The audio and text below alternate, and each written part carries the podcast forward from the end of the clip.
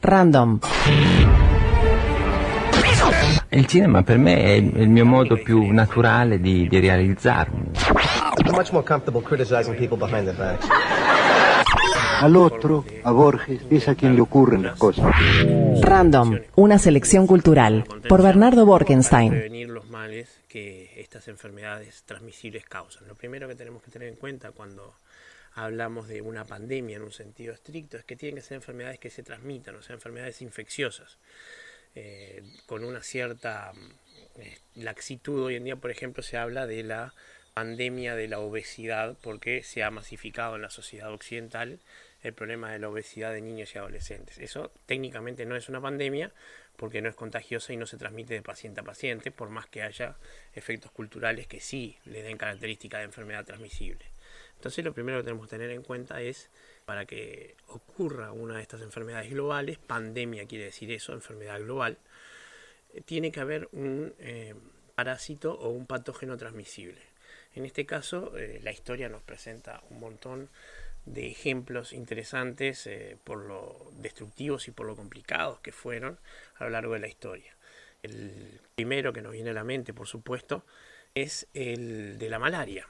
La malaria es una enfermedad que se conoce desde la antigüedad. Eh, su nombre viene del latín, que quiere decir mal aer, eh, mal aire, porque eh, su llegada a través del puerto de Ostia al Imperio Romano se creyó que era por los pantanos que había en esa zona. En griego la enfermedad se llamaba miasma y la palabra miasma también quedó como un sinónimo de aire contaminado.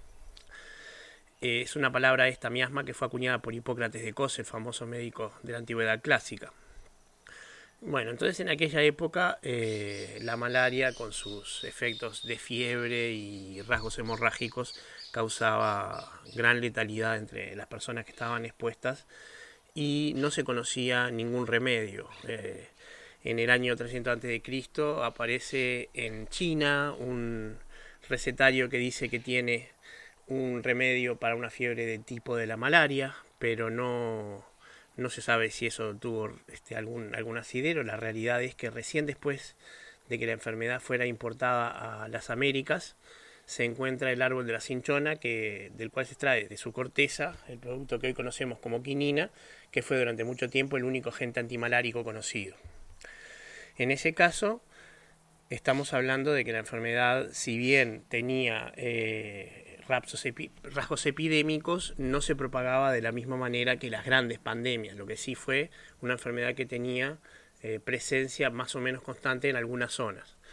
Eh, un punto interesante respecto de las enfermedades transmisibles. Las enfermedades transmisibles son, eh, como su nombre indica, patologías que tienen la capacidad de migrar de un huésped a otro huésped.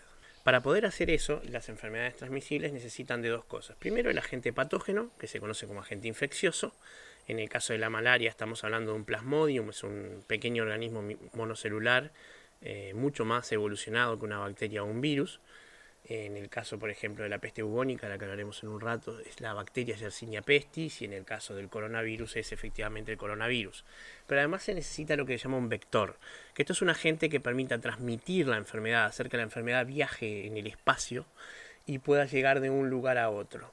En el caso de la malaria estamos hablando de un mosquito, el mosquito de la especie Anopheles, que efectivamente vino en los barcos en la conquista y se propagó por la selva primero y por todas las zonas tropicales de América del Sur y algunas partes de América Central y del Norte también, generando así eh, la reserva de la malaria. Cuando el mosquito Anopheles pica no necesariamente está transmitiendo la malaria, para eso tiene que ser un mosquito individual que haya sido infectado él con el plasmodio de la malaria. Entonces tenemos que entender que el vector en sí mismo, si bien es un factor necesario para la transmisión, no es un factor que sí o sí vaya a enfermar al paciente. Tiene que haber estado en contacto con el agente patógeno primero.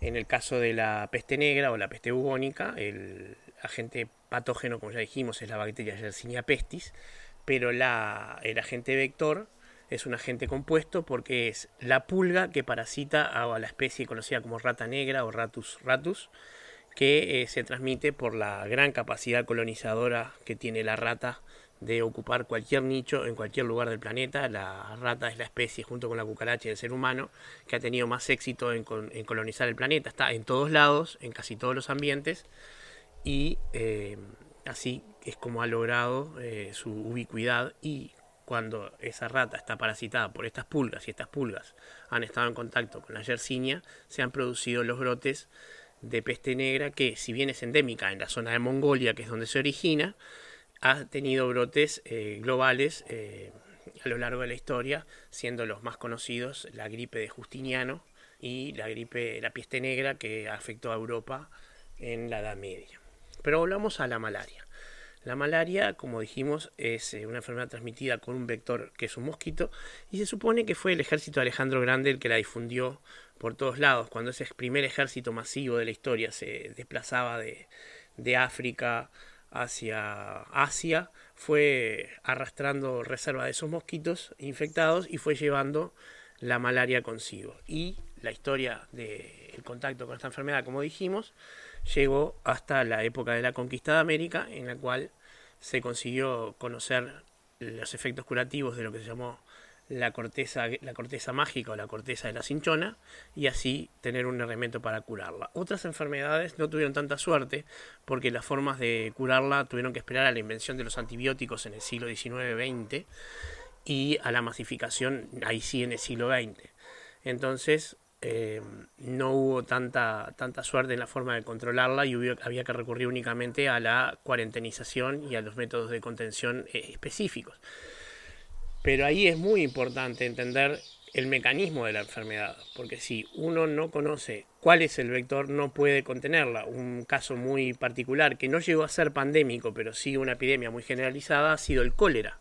Entonces el cólera generaba problemas porque incorrectamente se pensaba que eh, el vector no era las aguas hervidas como sí lo eran, entonces todos los intentos por evitar el contagio, porque después de instalado el contagio sí era interpersonal, eh, fracasaban hasta que se logró mejorar los saneamientos de las ciudades y los tratamientos de agua.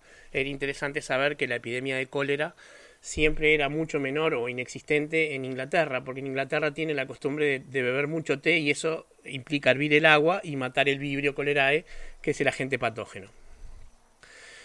Pero bueno, eh, ya habíamos nombrado recientemente a la peste negra. La peste negra es una enfermedad que se llama así, viene eh, por las manchas negras que aparecen, que se llaman bubones, que viene de la palabra griega bubón, que significa ingle, porque ahí es donde suelen aparecer las primeras de estas este, manchas negras muy dolorosas.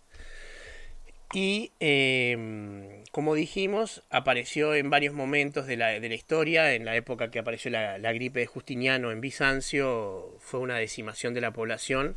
Y cuando apareció en, en Europa, duró más de 100 años la, la aparición de focos en distintas ciudades.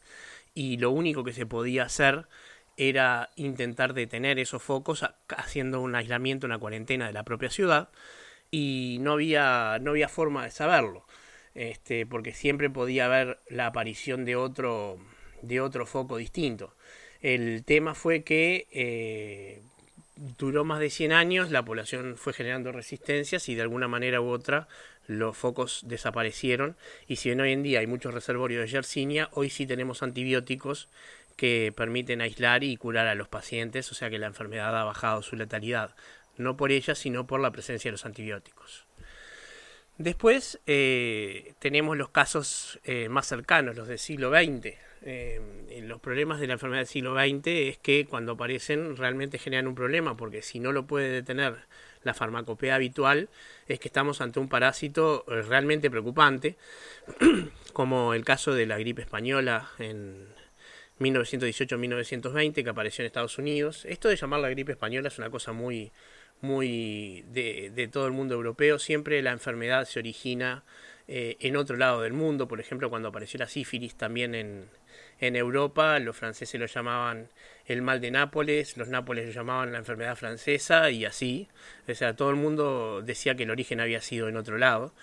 Pero la gripe española en realidad fue eh, un virus autóctono americano que empieza ahí y ocurre por una mutación desafortunada. El virus de la gripe tiene la capacidad de cambiar de año a año, lo que se conoce como una mutación safral, y eso hace, por ejemplo, que las vacunas tengan que ser diseñadas todos los años tomando las especies de, la, de la etapa anterior en el otro continente. O sea, en el invierno austral se toman muestras de las cepas que están circulando, se genera la vacuna y se vacuna el, el, el hemisferio austral, el hemisferio del sur. Y así, cuando el invierno es en el sur, se toman muestras y se generan las vacunas para el norte. El tema fue que una de estas mutaciones hizo que un virus de muy baja letalidad, que tiene un 2% de letalidad más o menos, mutara a una letalidad superior a un 3 a un 6% y en algunos casos de pacientes sensibles mucho más alta todavía. Según las estimaciones, llegaron a morir entre 40 y 50 millones de personas, mientras que hay otras estimaciones mucho más pesimistas, llevando eh, esta pandemia ser sin dudas lo, lo, peor que vivimos en el siglo XX, porque aparte, al ser un virus, y un virus como el tipo de la gripe que muta rápidamente, era imposible, mientras la gripe estaba durando, conseguir una vacuna y además era muy difícil también obtener un antiviral efectivo. Hasta el día de hoy no tenemos un antiviral que sea realmente una cura para las enfermedades eh, por influenza virus. En China solo, además, se supone que murieron 30 millones de personas por esta, por esta gripe, que además se, se, expandió por el mundo de una manera explosiva, porque el virus de la gripe eh, se transmite por contacto interpersonal. Entonces no hay forma de, detenerlo. Los pacientes infectados lo van a transmitir sí o sí, y en aquella época que no estábamos tan en contacto por la presencia de las redes sociales, con las medidas de prevención y con los peligros de las pandemias, la gente no se cuidaba efectivamente la gente no, no, utilizaba geles antisépticos para limpiarse las manos, por supuesto que los enfermos no se ponían tapabocas, entonces la comunicación era, era, explosiva. Entonces los medios de comunicación, aviones y barcos, se convertían en eh, vectores secundarios de la transmisión de la, de la enfermedad.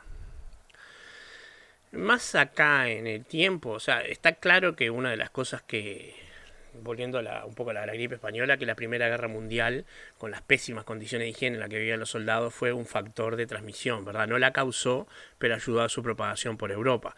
Es importante tener en cuenta que siempre estas pandemias, con una adecuada higiene poblacional, se controlan de alguna manera. Porque, por ejemplo, la, la enfermedad que vamos a ver ahora, que es el ébola, eh, es una enfermedad tan recalcitrante y tan este, terrible en cuanto a su letalidad que no necesariamente las medidas de higiene sirven para nada, porque una persona contagiada probablemente muera.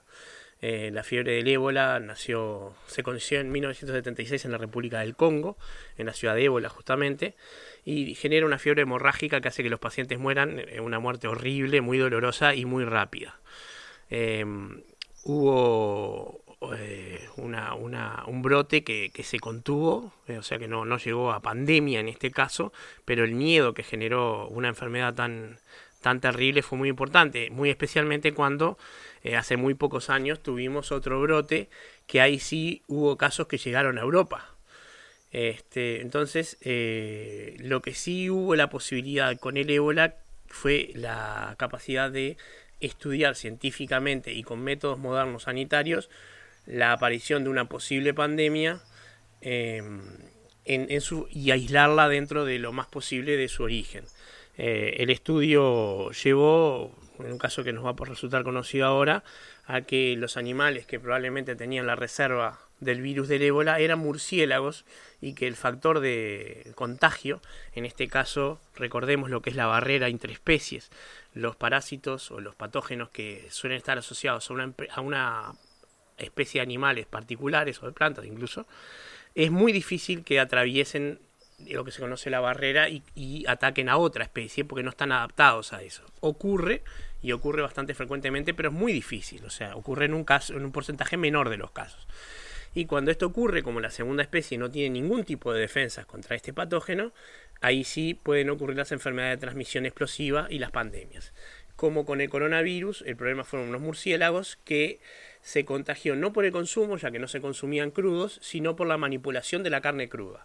La falta de higiene al manipular en la faena de estos murciélagos, que además se, alimentaban de, frutas, ni siquiera eran insectívoros, eh, fue lo que ocasionó que el virus del ébola atravesara la barrera de las especies. Se hizo otro estudio y hoy se sabe. El problema fue que estos mismos murciélagos actúan en la en la naturaleza como una reserva no contagiosa del virus y eso hace que pueda haber un brote en cualquier momento. Es como una bomba de tiempo a punto de estallar. En cualquier momento alguien que manipule un murciélago puede ocasionar un brote de ébola y empezar de vuelta el ciclo infeccioso. Bien, eh, por último, este, más allá de, esta que sí fue una, una pandemia realmente preocupante, tenemos las pandemias que ocurrieron en la época ya de las redes sociales, la gripe, las gripes H1N1 y la gripe porcina, y ahora la gripe del coronavirus, la enfermedad de coronavirus, que es una neumonía de tipo pulmonar, pero no, obviamente, pero no una gripe. Eh, tenemos que entender que hoy en día existe un vector que no existió nunca en la población, que es el vector psicológico. Las redes sociales y la liviandad que tienen los medios de información hoy en día hacen que la información se maneje de forma inescrupulosa, de forma muy descuidada, sin chequear y muy por, muy por sobre todas las cosas se transmita de forma acrítica. Los audios que llegan por WhatsApp, los comentarios y los memes que se pueden ver en Twitter y en Facebook son cualquier cosa menos verdades científicas, por más que digan prestigiosos científicos han encontrado que. Tenemos que tener en cuenta que si queremos informarnos tenemos que utilizar la información que está en medios prestigiosos, en medios periodísticos que uno confíe y fundamentalmente en las páginas de organismos que tengan alguna seriedad, como puede ser la OMS, la Organización Mundial de la Salud, o la FDA americana o el Ministerio de Salud Pública del Uruguay. Si es así, eh, nosotros podemos tener en cuenta que ahí vamos a poder encontrar acciones que nos puedan servir y ser útiles y no contribuir a generar más paranoia publicitando hechos eh, pseudocientíficos que lo único que hacen es captar la atención por un momento y propagar el virus de la desinformación.